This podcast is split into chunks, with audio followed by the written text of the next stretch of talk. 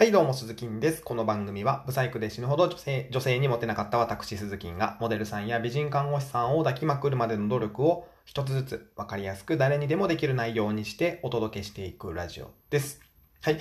えー、ということで今日はですね、たった30分でデートを成功させる方法というテーマでお話をしていきます。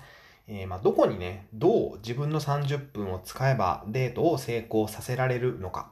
えー、それはですね、待ち合わせですね。待ち合わせ。えー、待ち合わせ時間よりも、たった30分だけ早く行く。えー、これだけです。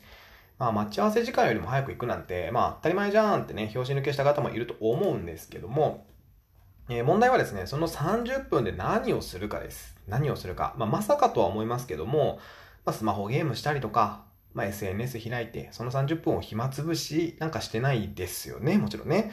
早く到着すりゃいいってもんじゃないわけですよ。えー、その30分で何をするかでデートの成功は決まります。じゃあ実際30分で何したらええねんということなんですけども、それは復習ですね。復習。えー、過去の LINE だったりとか、女性とのね、LINE だったりとか、えー、まあ、アプリ使ってるんだったらアプリのメッセージのやり取りなんかをすべて見返す。えー、電話したことがあるんであれば、会話の内容っていうのを思い出して頭に叩き込んでおく。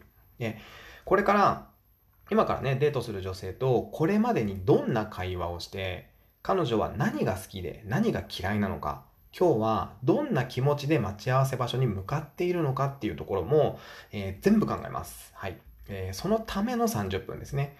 もちろんですよ。あの、記憶力に自信がある男性であれば、前日にその復習をしてもいいわけなんですけども、なんせね、僕は記憶力がほぼほぼゼロなので、まあデート直前じゃないと無理なんですよね。忘れちゃうんです。もう寝たら忘れるタイプなんで。うん。